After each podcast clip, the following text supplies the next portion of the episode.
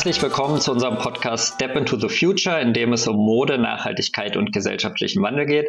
Mein Name ist Henning und ich freue mich heute sehr, dass Mimi Sewalski bei uns zu Besuch ist. Mimi ist die Geschäftsführerin vom Avocado Store, wird sich gleich auch nochmal äh, selber kurz vorstellen und für alle, die ähm, Mimi noch nicht kennen, ähm, nur aus meiner Perspektive, wir kennen uns fast seit Gründung von Melaware, weil wir von Anfang an mit dem Avocado Store zusammengearbeitet haben, als wir selber noch gar keinen eigenen Online-Shop hatten bei Melaware und ausschließlich an Händlerinnen und Händler verkauft haben. Und ähm, genauso ähm, wie Melaware ähm, ist der Avocado Store vor vielen Jahren irgendwann mal gestartet, deutlich vor uns und verkauft nachhaltige Produkte aus einem ganz unterschiedlichen breiten Spektrum. Über 250.000 Produkte gibt's dort von 4.000 Marken. Melaware ist nur eine davon. Und ja, ich freue mich ganz besonders, Mimi, dass du heute als Gast bei uns bist. Herzlich willkommen und äh, schön, dass du da bist. Vielen Dank für die Einladung. Ich freue mich mega, dass wir mal wieder Zeit haben zu sprechen. Ja, ich meine, das ist ja in so Pandemiezeiten gar nicht so selbstverständlich. Wir haben uns jetzt, glaube ich, physisch auch schon wirklich bestimmt zwei Jahre nicht mehr gesehen. Die, die Messen finden nicht statt. Ähm, wie machst du das gerade mit den Kontakten und deinem Netzwerk ähm, in so Zeiten? Wie, wie geht es dir gerade da mit der ganzen Situation? Ja, ich bin ehrlich gesagt so ein bisschen im Struggle, weil ich das Gefühl habe, es wurde viel mehr, weil per E-Mail auch irgendwie viel mehr geht und fühle mich so ein bisschen ja tatsächlich erschlagen von E-Mails. Ähm, und ich bin sehr traurig, dass vielleicht Messen nicht stattfinden im, im Januar und hoffe tatsächlich, dass man sich doch mal wieder mehr sieht. Und ich merke auch langsam, wie der Austausch verloren geht zu AnbieterInnen, aber auch so bei uns im Team. Ich habe auch mein Team teilweise, das muss man sich mal vorstellen, ich habe Leute eingestellt, vorgestellt, die ich vielleicht nur ein oder zweimal gesehen habe im letzten Jahr, also die ich gar nicht so richtig kenne. Es fühlt sich nicht so schön an. Ja, also es ist wirklich irgendwie eine verrückte Zeit und mir fällt gerade auch ein, ich glaube, als die erste Welle losging oder die Pandemie, also wir haben uns definitiv seitdem nicht mehr gesehen. Wir hatten online, wie hieß denn dieses Format, wo was dann plötzlich so hip war, wo wir dann auch mal in so Talks zusammen waren. Es ist schon inzwischen wieder weg. Das war doch ähm, ich weiß, weiß, gar nicht, wie hieß denn diese Online-Geschichte da? Da gab es ja diese App dann da plötzlich, ähm, ah, oder alle ähm, drin waren. Fällt mir jetzt Clubhouse, genau. Ja. Äh, das war irgendwie, genau, da, da dachte man dann, oh, jetzt gibt's was Neues und man kann dann doch bequem und so, aber irgendwie, ich gebe dir vollkommen recht, also ich hoffe auch total, dass wir im, im Januar ähm, auf den Messen mal wieder die Möglichkeit haben, alle zu sehen und ja, zu treffen, weil das ist wirklich jetzt irgendwie eine lange, lange Durchstrecke. Aber Mimi, sag doch mal ganz kurz, ich habe nur äh, ganz äh, rudimentär äh, dich und euch vorgestellt. Erzähl doch mal, was der Avocado Store macht für alle, die, die euch noch nicht kennen. Vielleicht gibt es ja tatsächlich welche und wie du zum Avocado Store gekommen bist, vielleicht auch.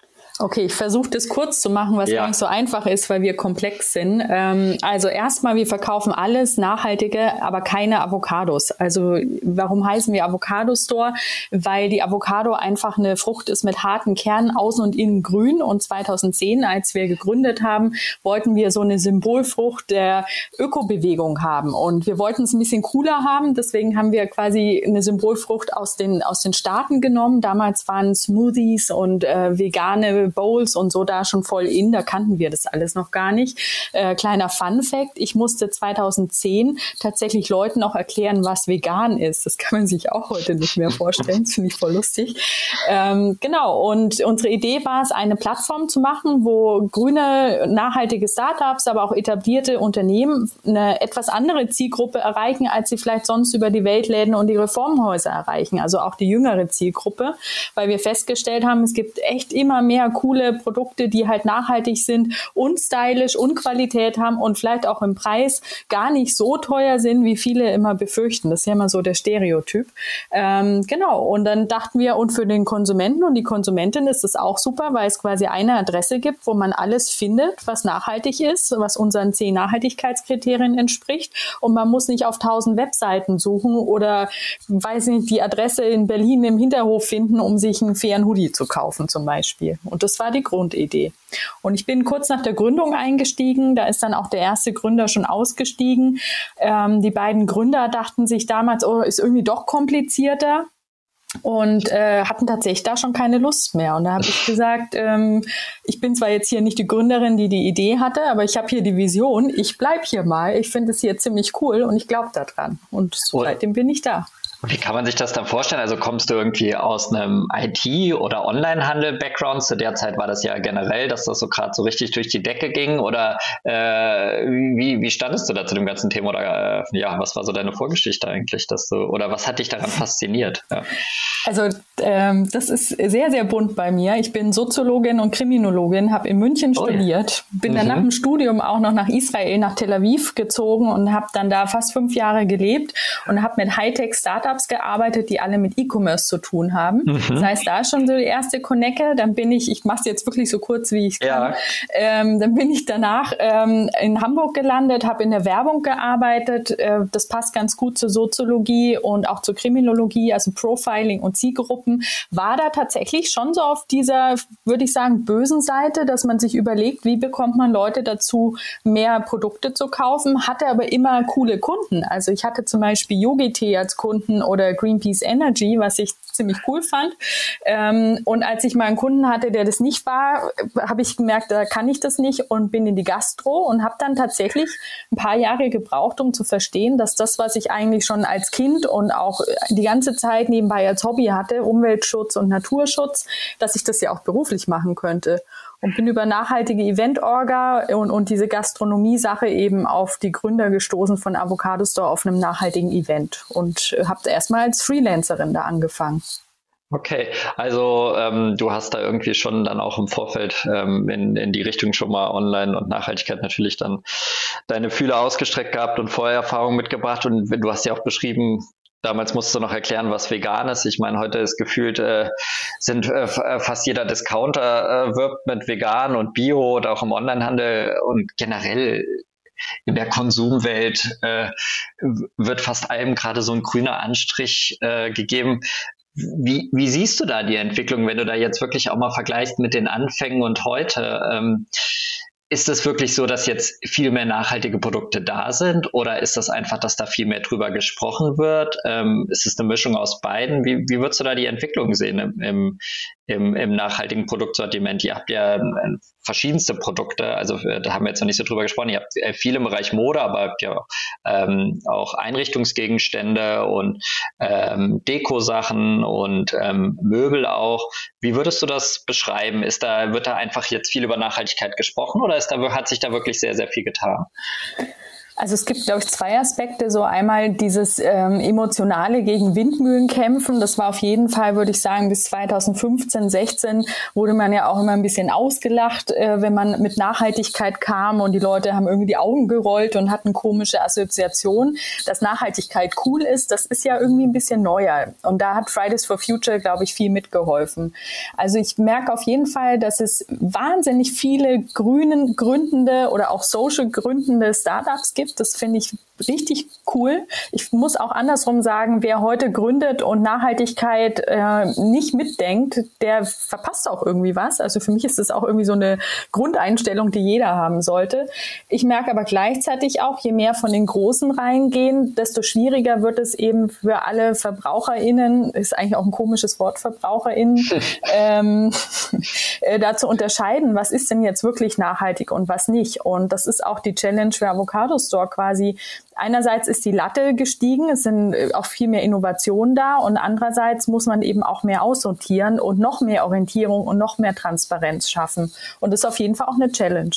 Vielleicht nochmal eine kurze Zwischenfrage, bevor ich nochmal zu den, zu, zu, den Großen und zu den anderen hinkomme, wo du sagst, dass da jetzt auch immer mehr angeboten wird. Du hast gerade ge gesprochen, dass es auch immer mehr Innovationen und im Nachhaltigkeitsbereich auch ähm, viele Sachen gibt und da äh, sich sehr, sehr viel tut.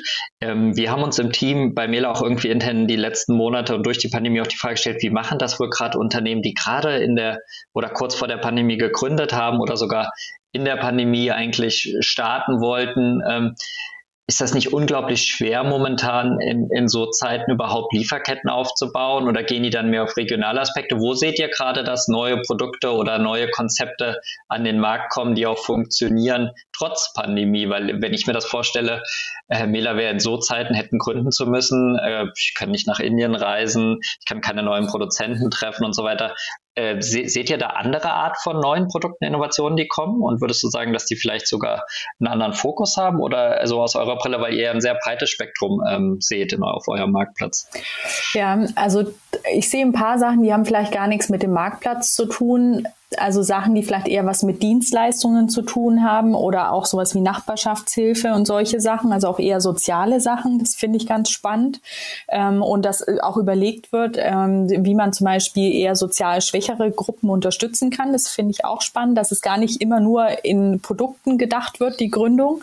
Ähm, und zu den Gründern, die das jetzt echt durchgezogen haben, ich kenne auch viele, die das dann nicht gemacht haben, die dann sagen, nee, wir warten ab, bis es vorbei ist. Und die Mutigen, die es trotzdem gemacht haben, die haben vor allem mehr Zeit rein investiert. Und das kann ehrlich gesagt auch manchmal in so einer Gründung ganz gut sein, zu sagen, wir nehmen uns mehr Zeit und wir, wir können uns das jetzt auch leisten, weil wir einfach das Gleiche machen, nur halt in kleineren Schritten und ein bisschen in die Länge gezogen. Da kann man vielleicht auch mal so einen Fehler vermeiden. Also ich habe das Gefühl, die, die, die das gemacht haben, die haben nicht unbedingt einen Nachteil davon gehabt. Außer vielleicht, wie du sagst, ähm, wenn man halt nicht dahin fliegen kann und, und sich das angucken kann, das ist natürlich schon ein großes Problem, weil das auch, das haben auch viele nicht auf dem Schirm, ja auch viel mit hat. Ne? Also man muss ja auch wissen, wie sieht es aus. Und ähm, ich weiß auch von ähm, zum Beispiel meinen Freunden in Nepal, ich bin ja bei der WFTO auch engagiert und helfe damit, dass da einfach Pakete auch nicht rausgegangen sind und also mhm. auch sowas wie Zoll und so flach gelegen ist. Und das ist mhm. natürlich dann schon echt ein Problem.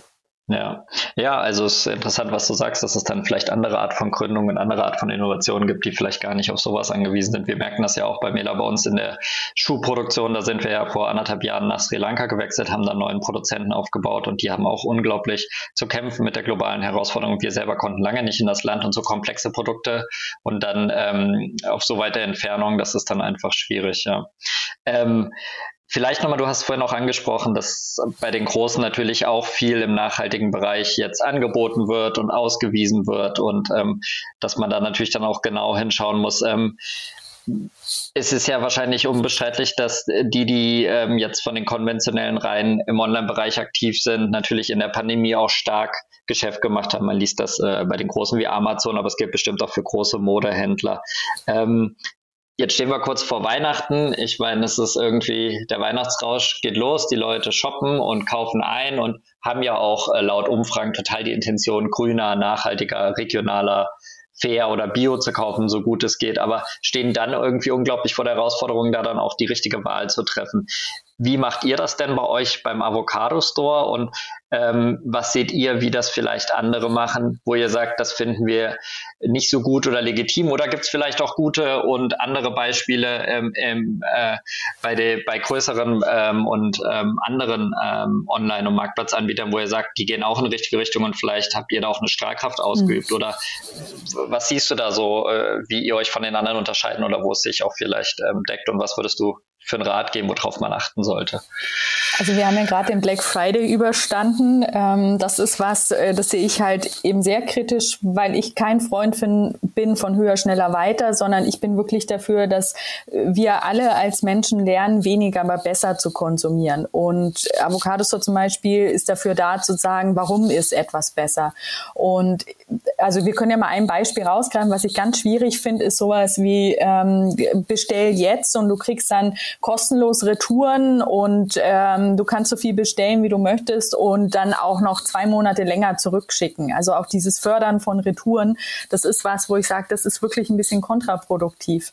Und ähm, generell ist No Social Business Without Business. Also auch Avocado Store schreibt Newsletter und auch wir machen zwei, dreimal im Jahr ein Sale und zwei, dreimal im Jahr, das merkt man schon insgesamt sechsmal quasi eine Aktion, wo Sachen versandkostenfrei rausgehen ähm, oder halt äh, reduziert sind. Aber das sind dann bei uns halt vielleicht 30 Prozent. Das ist schon richtig viel bei Avocado Store, wenn dann Sale mhm. ist mit 30 Prozent.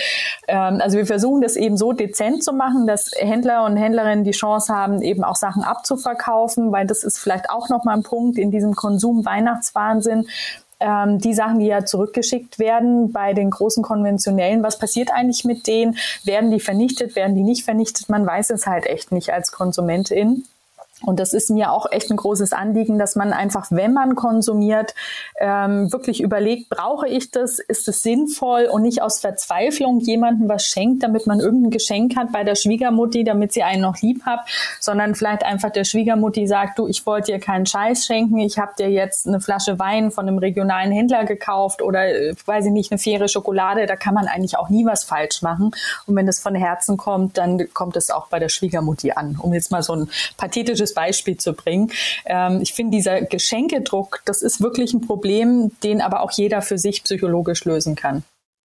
Und ähm, vielleicht nochmal zu der Auswahl als solches. Ähm, also klar, du hast jetzt angesprochen, wie viel braucht man und ähm, vielleicht nochmal zu, zu der Auswahl, die auch der Marktplatz trifft, weil ich meine, ihr entscheidet ja auch ein Stück weit darüber, was bei euch angeboten wird. Ihr, ihr, ihr guckt euch die Händler an oder ihr schaut euch die Produkte an, ähm, die bei euch online gestellt werden sollen und habt ihr auch eine Bewertungsmatrix. Ihr zeigt ja auch den Verbraucherinnen dann online an, wie ist das Produkt ähm, sozial eingestuft oder ökologisch, kann man es wiederverwerten und so weiter. Und ähm, im, im stationären Handel oder auch andere Online-Händler haben ja auch ihre Kriterien, plakatieren mit Nachhaltigkeit und werben damit. Ähm, wie geht ihr dabei bei der Auswahl vor, um zu entscheiden, ähm, hat das Produkt überhaupt eine Legitimation, bei euch auf dem Marktplatz zu sein? Und wo zieht ihr Grenzen? Und wo siehst du, dass andere das vielleicht nicht tun? Und warum zieht ihr da die Grenzen? Also was sind da eure, eure Kriterien, wo ihr sagt, das, das geht gar nicht? Und wo sind vielleicht, hast du auch ein Beispiel mal, wo es knifflig war, wo ihr euch dann am Ende mhm. dafür oder dagegen entschieden habt? Ihr jetzt vielleicht gar nicht die Marke, sondern eher die Produktkriterien, wo ihr dann auch selber dann nachschauen müsst. Wie könnt ihr sowas sicherstellen? Ja, das Blöde bei uns ist, dass wir so eine große Vielfalt haben. Deswegen ist die schlechte Nachricht, es gibt bei uns selten ein ganz klares Ja und Nein oder Schwarz oder Weiß. Ähm, wenn man es jetzt negativ sieht, könnte man sagen, wir sind schwammig. Ähm, ich sehe aber unsere Aufgabe als Avocados so auch nicht darin, zu sagen, genau das ist nachhaltig, sondern unsere Aufgabe ist es, die möglichst hohe Transparenz zu schaffen und eine sehr gute Vorauswahl zu treffen. Entscheiden müssen es die Leute dann selbst und dafür müssen wir ihnen aber quasi eine Orientierung geben und vor allem möglichst viele Infos. Das heißt, ähm, das läuft bei uns so ab, dass äh, Marken sich bewerben und nach einem äh, Check mit uns und, und oft auch, also wir haben Marken, mit denen haben wir ein Jahr gesprochen, bevor die ongeboardet wurden, weil wir immer gesagt haben, das ist nicht gut genug. Und es gibt auch Produkte, die sich bei uns bewerben, wo wir sagen, nee, ist nicht. Mach mal ein Beispiel. Äh, ein To-Go-Becher aus ähm, Bioplastik mit einer Kapselvorrichtung Einrichtung, wo eine Kapsel reinpasst, wo biozertifizierter Tee drin ist, also entspricht mehreren unserer Kriterien. Und da haben wir aber einfach gesagt, nee, hier greift ein elftes Kriterium, nämlich der gesunde Menschenverstand. Niemand braucht diesen Bäcker. Das ist einfach ein unsinniges Produkt. Also da, vielleicht gibt es jemanden, der sagt, ach Mensch, das hätte ich jetzt gern, aber ich sehe einfach keinen Unterschied zu einem normalen Mehrwegbecher, wo man auch einen Tee transportieren kann. Und da mhm. sagen wir dann schon auch mal Nein. Und die entscheidende Frage ist immer, ist es die bessere Alternative zum herkömmlichen Produkt? Das heißt, ähm, was wir vorhin auch schon hatten, so dass sich was verändert auf dem Markt, dass da irgendwie eine Dynamik gerade drin ist.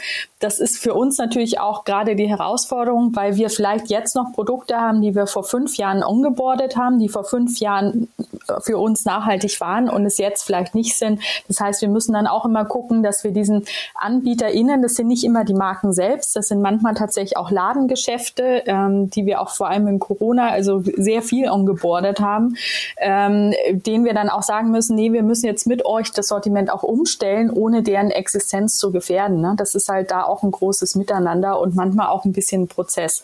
Und deswegen ist es halt so wichtig, dass man am Produkt genau erkennt, warum ist es so eingestuft, damit man als Verbraucherin eben dann auch entscheiden kann, nee, für mich reicht das nicht. Und vielleicht noch ein zweites Beispiel, wenn, ähm, wenn man sich für Nachhaltigkeit interessiert, kennt man das vielleicht im Bekanntenkreis. Nachhaltigkeit ist ja oft sehr subjektiv auch. Also was ich vielleicht als nachhaltig betrachte, sieht jemand anders nicht als nachhaltig an. Also ich zum Beispiel habe eine Tasche seit 15 Jahren, die ist aus Ziegenleder die habe ich mir in Israel bei einem äh, Bauern gekauft, der diese Taschen quasi äh, mit der Hand fertigt. Ähm, es gibt viele Menschen, die würden keine äh, Ziegenledertasche tragen wollen, weil sie einfach sagen, nee, was mit Tier ist für mich nicht nachhaltig, vegan muss es sein. Und ähm, da merkt man dann schon, wie unterschiedlich die Sachen sind. Und wir wollen aber für jeden, der sich auf diesen Prozess der Nachhaltigkeit macht, die richtigen Produkte anbieten. Und habt ihr da jetzt so zum Thema Trends und auch ähm, Feedback von den Verbraucherinnen, hast du das Gefühl oder ihr bei euch im Team, dass äh, die Verbraucherinnen informierter sind oder kritischer werden und dass ähm, das Ganze auch jetzt vom, vom Markt und von der Verbraucherseite mehr hinterfragt wird. Äh, vielleicht tatsächlich im Vergleich zu vor fünf bis zehn Jahren. Also hast du das Gefühl, dass da deutlich mehr Wissen jetzt auch vorherrscht und auch viel mehr Informationen fließen? Oder ist das eher, dass das Spektrum immer breiter wird und dadurch es noch schwieriger ist, den Überblick zu behalten?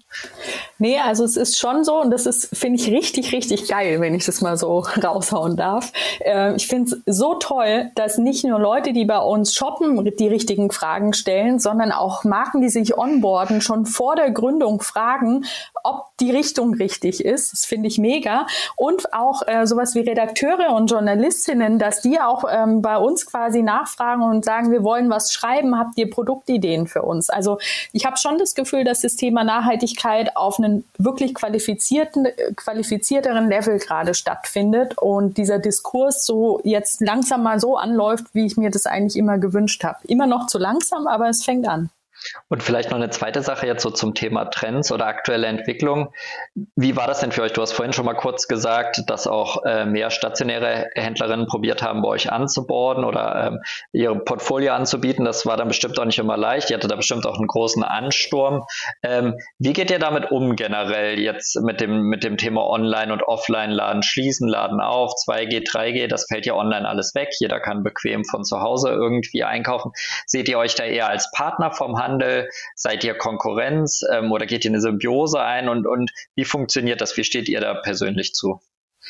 Also ich habe so ein Bild gerade im Kopf. Ich sehe, wie wir da mit offenen Armen stehen. Und meine Erfahrung war, dass vor allem im ersten Lockdown schon noch viele, die bisher nicht online waren, einfach skeptisch sind und online so als Endgegner gesehen haben. Mhm. Und wenn ich jetzt aber auf die letzten zehn Jahre gucke, kann ich nur sagen, oder ehrlich gesagt auch meine Erfahrung in Israel mit Online-Shops, ähm, meine Erfahrung ist einfach, dass sowohl, also wer sowohl online als auch offline macht, äh, der oder die, die fahren einfach am besten. Also es kann wunderbar Hand in Hand gehen. Und ich, wir haben auch Ladengeschäfte, äh, die über den Online-Verkauf auch die Mieten für ihre Ladengeschäfte bezahlen können und somit halt auch die Innenstädte ähm, noch ja attraktiv halten. Also ich hatte dir das ja vorher schon mal erzählt, Henning, dass ich in, ich komme ja aus Ansbach im wunderschönen Mittelfranken. Mhm. Das ist eine relativ kleine Stadt und da wurde vor, weiß ich, ich glaube so 20 Jahren so, ein, ähm, so eine Mall gebaut. Brückencenter heißt es, in der Nähe von der Innenstadt. Und da sind jetzt natürlich alle Ketten und alle Geschäfte.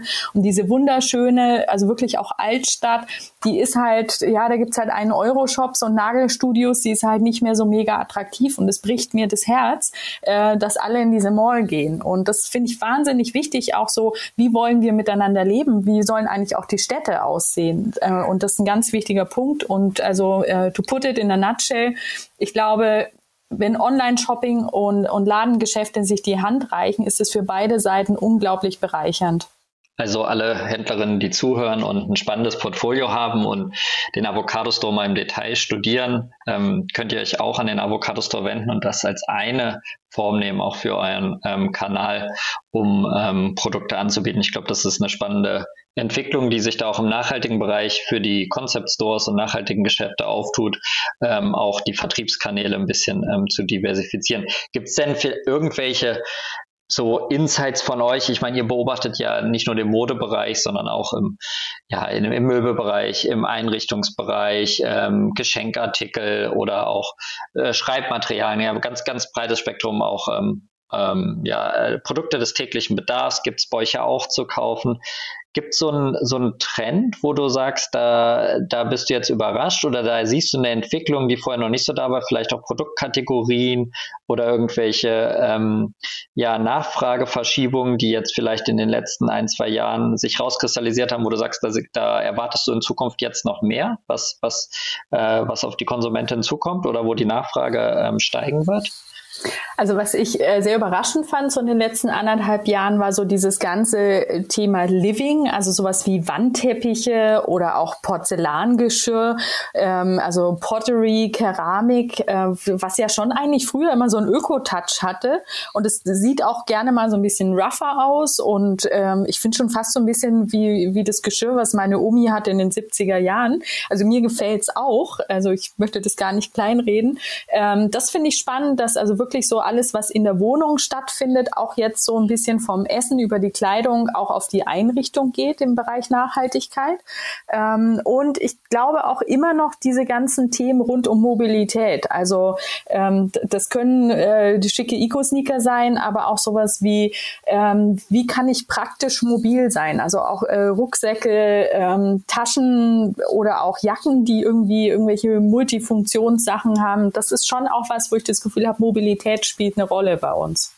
Okay, also auch in dem Bereich äh, könnte es noch äh, ein paar neue Trends und Entwicklungen geben, deiner Einschätzung nach, auf, auf basierende Vorher Vielleicht äh, zum Abschluss, ich meine, wir sind jetzt schon, äh, kommen langsam schon zum Ende. Ich hätte jetzt natürlich noch äh, eigentlich noch äh, viele weitere Fragen, aber vielleicht noch mal so eine Sache. Ich finde das auch immer, ähm, ich habe auch mit der Begeisterung, ich bekomme sonntags von euch euer Newsletter und finde das immer schön, dass ihr auch so ein, so ein Tipp oder so ein Ökotipp am Ende nennt ihr das, glaube ich, ich habt, der einfach gar nicht jetzt sich um den Konsum dreht, sondern jeder kann ja auch selber für sich was tun. Wir haben viel über Produkte gesprochen, auch was, was es bei euch gibt und was man machen kann. Hast du denn so ein, so äh, so ein Geheimtipp noch als ähm, Geschenk, äh, was man so vielleicht selbst gemacht oder do it yourself ähm, dies Jahr zu Weihnachten jemanden schenken kann, was man vielleicht gar nicht kaufen muss, sondern selber machen kann oder wo man darüber auch Informationen findet und sich so ein bisschen inspirieren lassen kann? Also ich habe ähm, letztes Jahr was geschenkt bekommen, was ich mir gemerkt habe. Und zwar hat mir eine Freundin selbstgemachte Gewürzmischungen geschenkt, die man einfach, wenn man einen Mixer zu Hause hat, einfach aus verschiedenen Gewürzen machen kann. Und Re Rezepte dazu findet man oft im Internet oder man kann sie selber erarbeiten. Das fand ich ziemlich cool als Idee. Und also ich bin einfach jemand, ich koche gern, ich esse gerne, äh, während Corona leider fast noch mehr. Äh, aber das fand ich eigentlich ziemlich ganz geil. Also es kann zum Beispiel ein Lebkuchengewürz sein oder irgendwie ein, ein orientalisches Gewürz aus verschiedenen Gewürzen zusammengemischt. Ähm, fand ich ganz gut. Ja, das ist doch eine coole Idee, so eine Art ähm, Otto Lengi selbstgemachte Gewürzmischung für, ja, genau. für zu Hause oder zum Verschenken. Mimi, ähm, ich äh, bedanke mich total bei dir für das äh, Gespräch und den spannenden Austausch. Und ich hoffe, dass du und dein Team, dass ihr ähm, gut dieses Jahr abschließen könnt und ähm, dass das bei euch auch bald schnell wieder mit zu mehr Gemeinsamkeit im Büro auch klappt, wenn die äh, Regeln es uns allen ermöglichen und dass wir uns natürlich hoffentlich im Januar auf der Messe sehen und da mit allen anderen auch mal wieder austauschen können. Das hoffe ich auch. Also vielen lieben Dank, Mimi, dass du dabei warst für das Gespräch und die Einblicke und ähm, toll, dass du und dass dein Team ihr die Arbeit beim Avocado Store macht und die nachhaltigen Produkte ähm, so möglichst vielen zugänglich macht. Wir freuen uns, wenn ihr Step into the Future abonniert und euren Freunden und Bekannten empfehlt und ich sage Tschüss, bis zum nächsten Mal.